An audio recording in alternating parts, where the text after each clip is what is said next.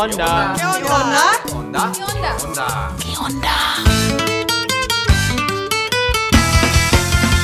Stimmen aus Lateinamerika. Voces de América Latina.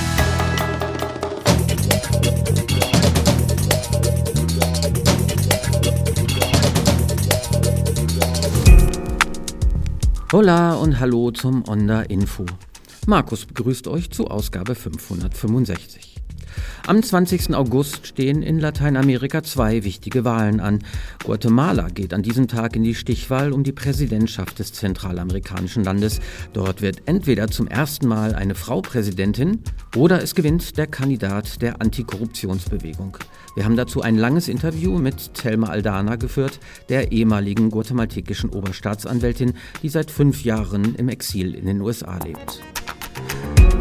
Auch in Ecuador wird am 20. August gewählt. Neben den vorgezogenen Präsidentschafts- und Parlamentswahlen können die EcuadorianerInnen per Referendum auch über die Zukunft der Ölförderung im Yasuni-Nationalpark abstimmen. Knut Hildebrand berichtet.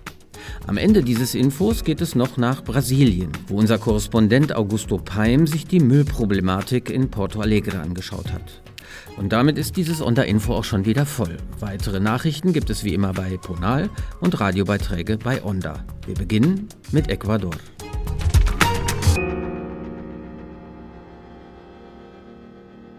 por la vida, por la naturaleza, por el territorio y por la autoidentidad. Sí a uno de los pulmones más grandes del mundo. Sí a los pueblos tagaeri y taromenanes. Sí al aire, sí al agua. Sí a conservar los derechos de los pueblos. Sí a la vida. Conservemos la biodiversidad. Sí al Yasuní. Sí al Yasuní.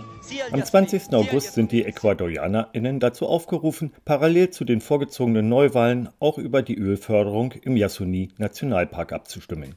Sie haben damit die einmalige Möglichkeit zu entscheiden, dass das Erdöl unter dem Yasuni-Regenwald für immer im Boden bleibt. Dass die Volksabstimmung überhaupt stattfinden kann, ist das Ergebnis eines jahrelangen Kampfes. Bereits 2013 hat das Umweltkollektiv Yasunidos 750.000 Stimmen für ein Referendum zum Erhalt des Yasuni-Nationalparks gesammelt. Obwohl dieses durch ein breites Bündnis zivilgesellschaftlicher Organisationen unterstützt wurde, erklärte der Nationale Wahlrat mehr als 60 Prozent der Stimmen für ungültig und blockierte damit die Volksabstimmung. Die Yasunidos begannen daraufhin einen zehn Jahre dauernden Rechtsstreit, der durch alle Instanzen ging. Anfang Mai dieses Jahres entschied nun das ecuadorianische Verfassungsgericht, dass das Referendum zulässig ist. Die Wahlbehörde legte daraufhin den Termin auf den Tag der Wahl des neuen Präsidenten und der Abgeordneten des Parlaments. Ölkonzerne und die neoliberale Lasso-Regierung versuchen nun mit einer Angstkampagne, die EcuadorianerInnen davon abzuhalten, für die Rechte der Natur zu stimmen. In den sozialen Netzwerken wurde deshalb die Kampagne Si a Yasuni gestartet. Mit ihr soll für ein Jahr zum Erhalt des Yasuni-Nationalparks geworben werden. In kurzen Videoclips wird die Bedeutung des Regenwaldes für Biodiversität und Klimaschutz erklärt. Im Fokus stehen dabei auch die Rechte der indigenen Bevölkerung. Wie wichtig diese Volksabstimmung für den Kampf gegen Energiekolonialismus und für Klimagerechtigkeit ist, wurde auch in Europa erkannt. Das globalisierungskritische Netzwerk Attac hat deshalb einen Spendenaufruf zur Unterstützung des Kampfes für das Referendum gestartet. Weitere Informationen auf der Webseite von Attac Deutschland. Sí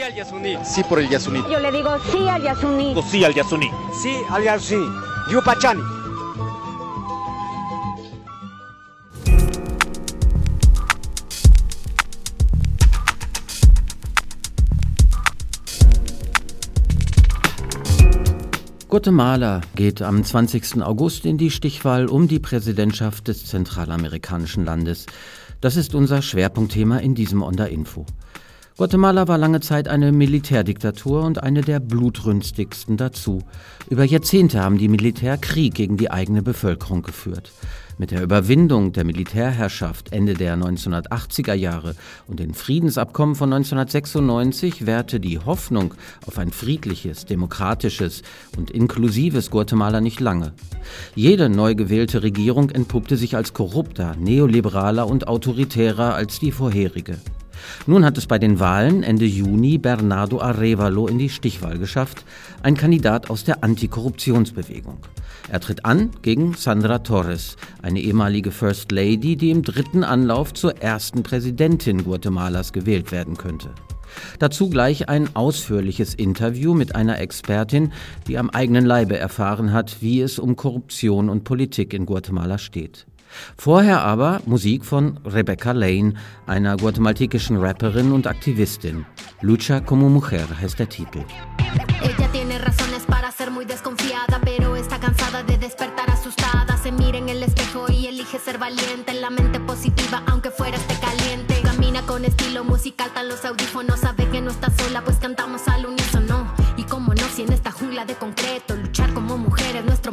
amuleto. Alta la mirada, estás determinada, armada de palabras, tu misión es sagrada. Alta la mirada, estás determinada, armada de palabras, tu misión es sagrada.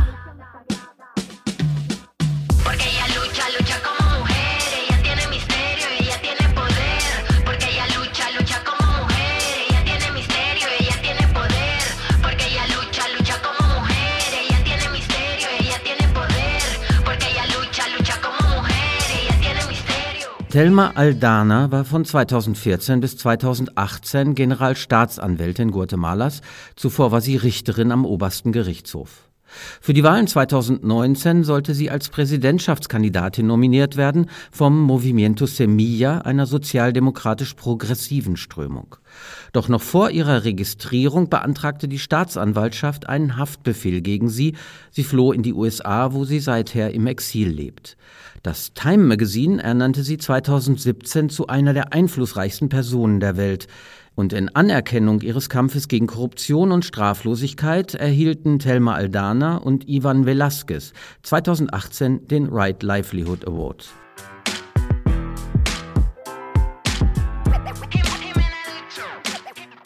Thelma Aldana. Das Leben im Exil bedeutet ja einerseits Sicherheit, aber natürlich immer auch den Verlust der Heimat, die Trennung von Familie und Freunden und oft auch den Verlust an Bedeutung. Sie sind in Guatemala noch immer populär und leben jetzt in Washington, der Hauptstadt der Hegemonialmacht über Lateinamerika. Wie kommen Sie persönlich mit der Situation des Exils zurecht? Enfrentar el exilio es um, difícil, es enfrentar uh nuevos sentimientos de frustración. Ins Exil gehen zu müssen ist schwierig. Es bedeutet Frustration, Angst, eine Menge Schmerz. Die Trennung von der Familie ist sehr, sehr hart, weil sehr abrupt. Und dann, naja, die Freundinnen, das Klima, das Essen, nicht Englisch zu sprechen. Pero si a eso tú le agregas la criminalización, la persecución, wenn man dann auch noch die Kriminalisierung, die Verfolgung und die Verleumdungskampagnen hinzunimmt, dann ist das alles wirklich dramatisch. Ich war ja die erste unabhängige Antikorruptionsjuristin, die in ihrem Land unter diesen Angriffen zu leiden hatte. Als sie bei mir anfingen, verstand ich nicht einmal, worum es überhaupt ging. Ich habe aber von einigen der in Washington und New York lebenden Migrantinnen viel Hilfe erhalten. Das hat mich tief beeindruckt yo sigo impresionada de valorar la ayuda que ellos me dieron, otros migrantes. Nun sind Sie ja sicherlich auch im Exil nicht untätig. Wie konnten und wie können Sie sich denn von dort aus für ein gerechteres Guatemala einsetzen? Nosotros, eh, como jueces y fiscales en el exilio, sí tenemos diversas reuniones. Als Richterinnen und Staatsanwältinnen im Exil treffen wir uns mit Kongressabgeordneten, mit Senatorinnen, mit dem Außen- und Justizministerium und mit verschiedenen Einrichtungen und Organisationen der Zivilgesellschaft in Washington. Wir haben das Glück, dass man uns einlädt, dass man uns zuhört, dass man uns empfängt und dass man sich unsere Erfahrungen anhört. Wir dürfen nicht schweigen und unsere Stimme erreicht viele Teile der Welt llega a diferentes lugares del mundo. Zusammen mit ihnen sind ja mehrere Richterinnen und Staatsanwältinnen aus Guatemala geflohen. Die aktuelle Generalstaatsanwältin Maria Consuelo Porras, ihre Nachfolgerin, wird beschuldigt, ihr Amt dazu benutzt zu haben, Ermittlungen in Korruptionsfällen zu behindern und ihre Position dazu missbraucht zu haben, Regierungskritikerinnen wie den Journalisten José Rubén Zamora zu verfolgen. Ähm, Zamora wurde ja vor fast genau einem Jahr verhaftet, kurz nachdem er die Regierung der Korruption beschuldigt hatte. Seine Zeitung El Periodico hat mittlerweile ihr Erscheinen einstellen müssen. Wie ernst ist denn die Lage in Guatemala heute, fast 30 Jahre nach dem Ende des bewaffneten Konflikts? La, eh, Guatemala vive en crisis, pero como que, que ya es una crisis extendida. Guatemala befindet sich immer wieder in einer Krise, aber diesmal ist es eine dauerhafte und sehr tiefe Krise. Consuelo Porras, die Generalstaatsanwältin, ist die Bannenträgerin eines Rachefeldzugs, den sie gegen diejenigen von uns führt, die gegen die Korruption kämpfen. Ob als unabhängige Justizakteure, als unabhängige Presse oder als unabhängige MenschenrechtsverteidigerInnen.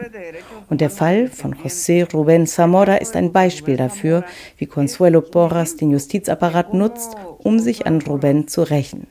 Das Gleiche hat sie mit uns gemacht. Consuelo Porras wurde von der Regierung der Vereinigten Staaten auf die Engelliste gesetzt und ist als korrupte Amtsträgerin gebrandmarkt. In ihr haben wir also eine Vertreterin dieser dunklen Sektoren Guatemalas. Así es de que mm, sí tenemos en, en ella una operadora de esos Guatemala. Wir sprechen mit Helma Aldana, ehemalige Generalstaatsanwältin Guatemalas. Ähm, Thelma, von 2006 bis 2019 arbeitete in Guatemala die CICIG, die UN-Kommission gegen Korruption und Straflosigkeit in Guatemala. Als Generalstaatsanwältin haben Sie damals gemeinsam mit dem damaligen CICIG-Leiter Ivan Velasquez Korruptionsnetzwerke aufgedeckt und strafrechtlich verfolgt. Wir erinnern uns da an den Fall La Línea und den Sturz von Ex-Präsident Otto Pérez Molina und seiner Vizepräsidentin Roxana Baldetti.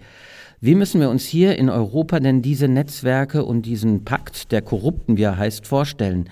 Wie funktionieren sie? Was ist ihre Funktion? Was ist ihr Umfang? Wer und wie viele sind denn daran beteiligt? Cuando hicimos las investigaciones de la mano de la CICIG, llegamos a, a la conclusión de que son redes político-económicas ilícitas que están incrustadas en el Estado guatemalteco. Als wir die Untersuchung mit der CICIG durchführten, kamen wir zu dem Schluss, dass es sich um illegale politische und wirtschaftliche Netzwerke handelt, die tief im guatemaltekischen Staat verankert sind. Sie bestehen schon seit Jahrzehnten. Und wir als Generalstaatsanwaltschaft haben diese Netzwerke im Jahr 2015 zwar sehr in Bedrängnis gebracht, aber nicht genug weil wir nicht genug Zeit hatten. Ein Teil des Mandats der CICIG war es, dafür zu sorgen, diese SIACs genannten illegalen Einrichtungen und geheimen Sicherheitsapparate aufzulösen. Die hatten während des internen bewaffneten Konflikts Menschen entführt, gefoltert und getötet. Diese Strukturen blieben nach Ende der Diktatur bestehen, blieben im guatemaltekischen Staat verankert und wurden zu diesen Korruptionsnetzwerken, von denen wir heute sprechen. Son sectores que cambian, pero que están ahí desde hace décadas. Handelt es sich denn bei diesem Pakt der Korrupten nur um ein illegales Bereicherungsnetz oder sagen wir mal um eine de facto Macht unter der Fassade der Demokratie? Las dos cosas. Beides. Es un pacto para gobernar, para mantener capturada la democracia y servirse de ese control que tienen para enriquecerse. Es ist ein Pakt, um zu regieren, die Demokratie zu kapern. Die Kontrolle, die sie über die staatlichen Institutionen erlangt haben, nutzen sie, um sich selbst zu bereichern, um die Ressourcen des Staates zu plündern. Und sie lenken die Politik, sie lenken die politischen Parteien, sie lenken den Kongress. Sie gehen ziemlich intelligent vor. Zuerst machen sie Gesetze, zum Beispiel für das Justizsystem. Sie wollen schwache Gerichte und Tribunale und sie schwächen so bewusst die Institutionen con los procesos políticos. Dann machen sie sich an die politischen Prozesse. Alle vier Jahre gehen wir in Guatemala in eine Stichwahl und wir alle wissen, dass dort zwei Korrupte zur Wahl stehen. Wir, denen uns Guatemala am Herzen liegt, sagen dann, lasst uns den am wenigsten Schlechten wählen. Und der am wenigsten Schlechte entpuppt sich dann als schlimmer als derjenige, der zuvor Präsident war. Das ist die dramatische Geschichte Guatemalas y el menos peor resulta ser peor que el que salió. Esa es la historia dramática de Guatemala. Welche Hoffnung haben Sie denn da in der aktuellen Situation, gerade mit Blick auf die Stichwahl am 20. August? ¿Qué esperanza puede haber?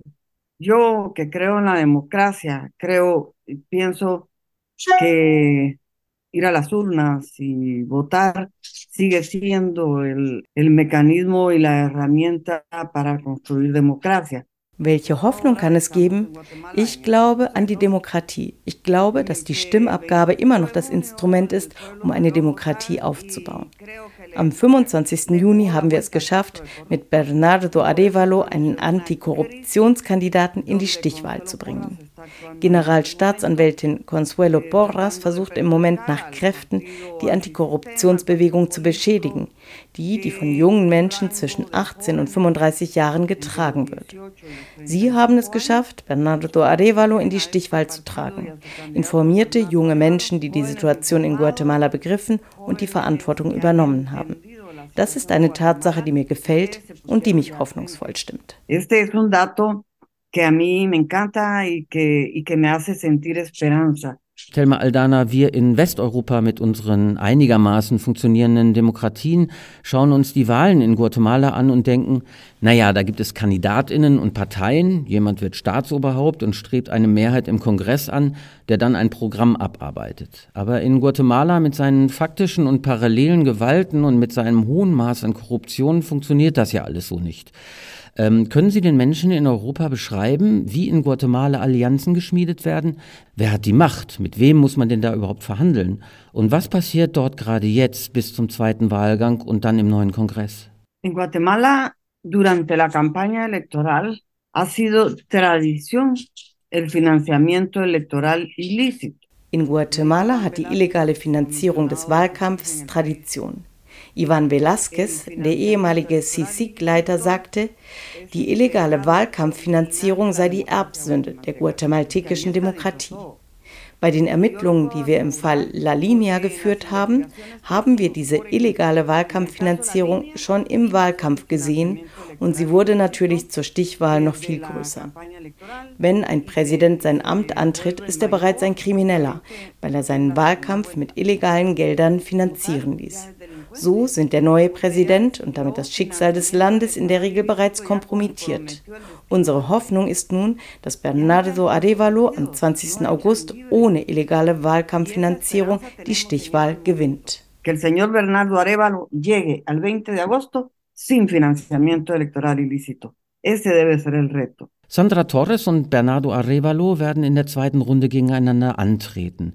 Man könnte das ja positiv analysieren, dass Guatemala entweder den ersten Antikorruptionspräsidenten oder die erste Frau ins Amt wählen wird.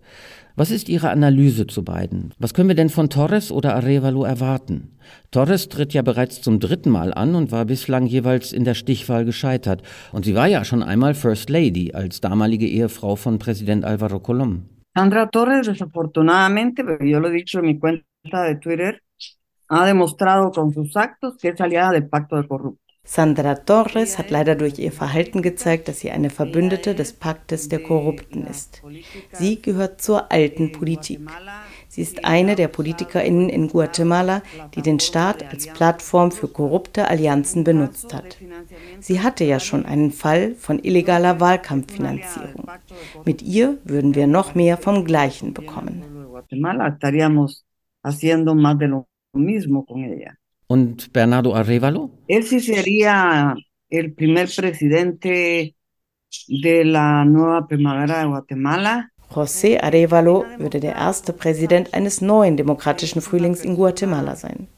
Denn er hat auch durch sein Handeln gezeigt, dass er bereit ist, die Korruption zu bekämpfen.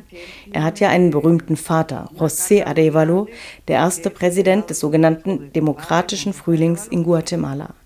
Der hatte den Diktator Jorge Ubico gestürzt und wurde dann 1954 mit Unterstützung der CIA wieder weggeputscht. In ihm sich die Kraft und die Integrität, seinem Vater Ehre zu erweisen und für Demokratie und Rechtsstaat in Guatemala zu kämpfen.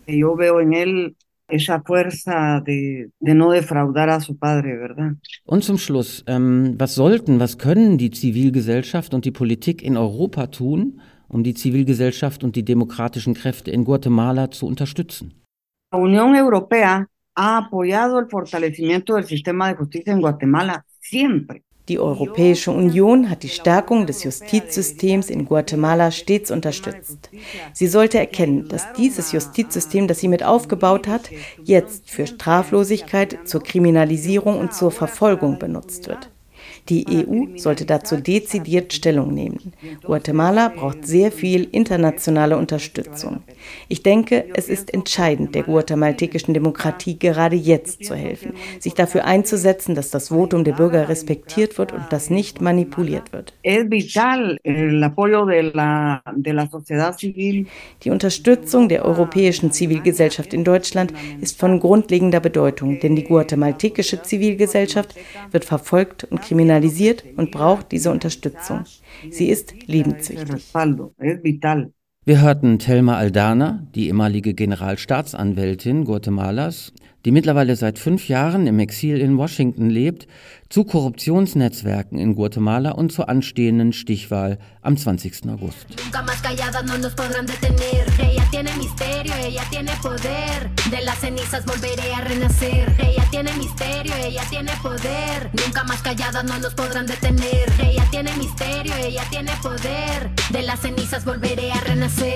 Porque ella lucha, lucha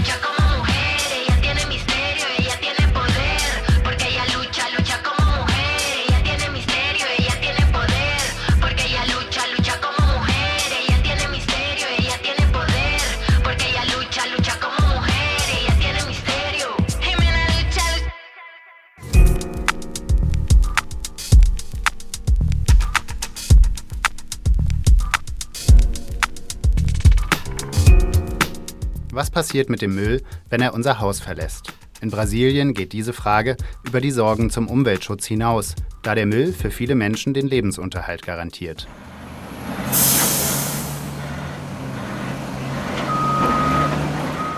Wir befinden uns auf einer Umladestation in der Stadt Porto Alegre, im Süden Brasiliens. Permanent fahren LKWs durch das Eingangstor, um den Müll von mehr als 1,3 Millionen Menschen abzuladen. Von hier aus wird der angesammelte Abfall in riesigen LKWs zur 100 Kilometer entfernten Mülldeponie transportiert. In der Regel wird in Brasilien der Müll einfach in zwei Arten getrennt. Zum einen der sogenannte trockene Müll für wiederverwendbare Abfälle. Zum anderen der sogenannte organische Müll, der eigentlich Restmüll heißen sollte. Dort rein kommt alles, was nicht mehr recycelt wird. Von den 1,5 Tonnen Abfall, die pro Tag in der Mülldeponie begraben werden, könnten aber mehr als 22 Prozent noch recycelt werden, so die Schätzung des zuständigen Amtes.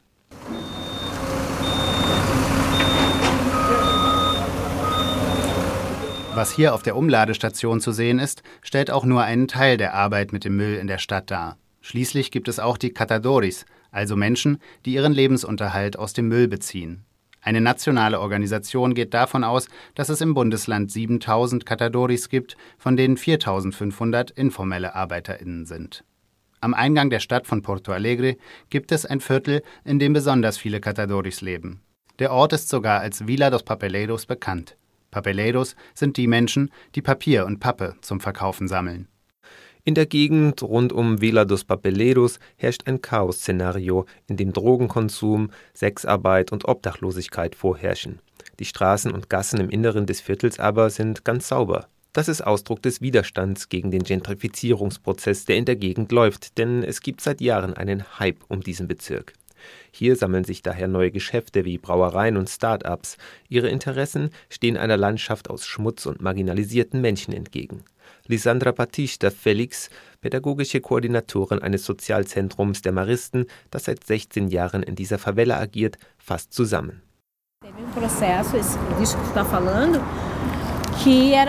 Ein Prozess wurde in Gang gesetzt, um alle Menschen hier wegzubringen. Es hieß, dass sie an einen anderen Ort umziehen müssten. Aber die Gemeinschaft hat es geschafft, sich selbst zu organisieren, damit das nicht passiert. Wir konnten sie bei ihrem Widerstand unterstützen. Die Gemeinschaftsführerinnen selbst haben angefangen, alles sauber zu halten. Denn dies hier ist der Eingang zur Stadt. Das Sozialzentrum hat dafür gesorgt, dass die Gemeinschaft einen Spielplatz, eine Sporthalle und eine Schule bekommt. 100 Kinder und Jugendliche der Favela haben dort einen Zugang zu Kultur und Sport angeboten. Neben dem Sozialzentrum wurde mit Fördergeldern aus einer niederländischen Institution ein großer Container aufgestellt. Dort werden Flaschendeckel aus Plastik zu Schlüsselanhängern, Kruzifixen, Flaschenöffnern und Miniaturen umgebastelt. Jugendliche sollen so eine Chance für Ausbildung und Abstand zu den Problemen der Villa dos Papeleros bekommen.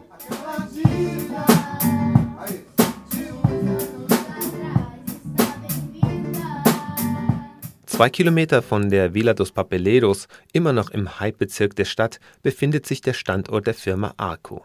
2018 gegründet von zwei Umweltingenieurinnen, hat die Firma ein Geschäftsmodell, das Umweltschutz mit wirtschaftlichem Gewinn verbindet. Arco bedient Restaurants, Hotels und andere Erzeuger von Großabfällen mit einer Art monatlichem Abonnement.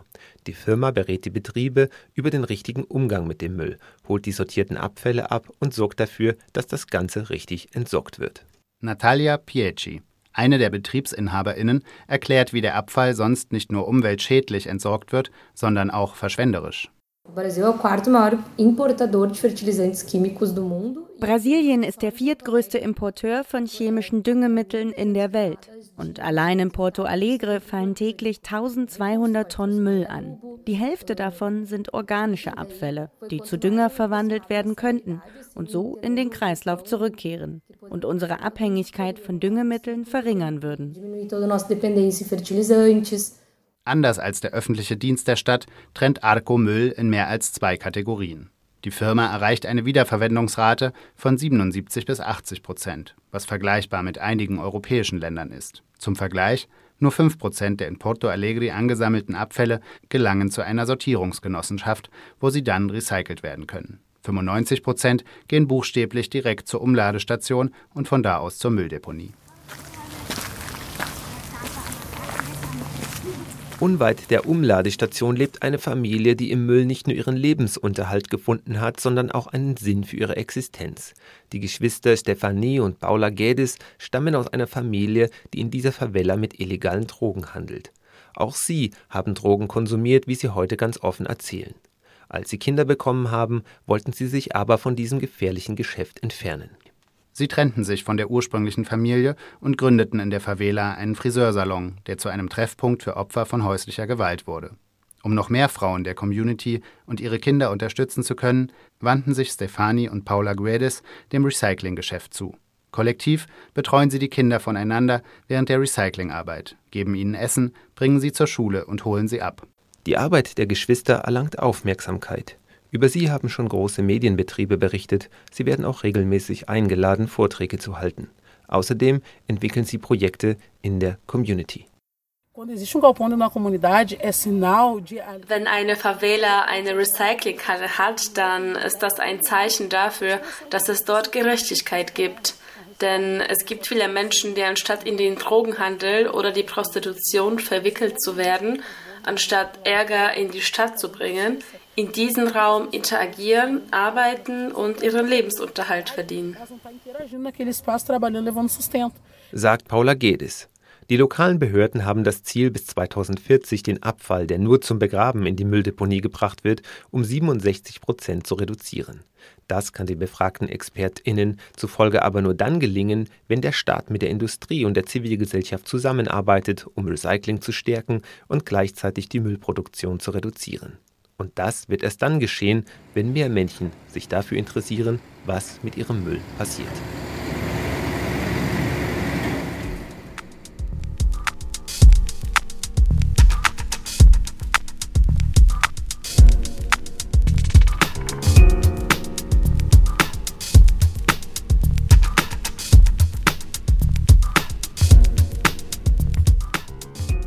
Das war das Onderinfo 565. Weitere Nachrichten findet ihr, wie schon gesagt, bei www.npla.de slash ponal und hört auch gerne mal wieder bei unseren Radioprojekten rein bei Onda und Matraca.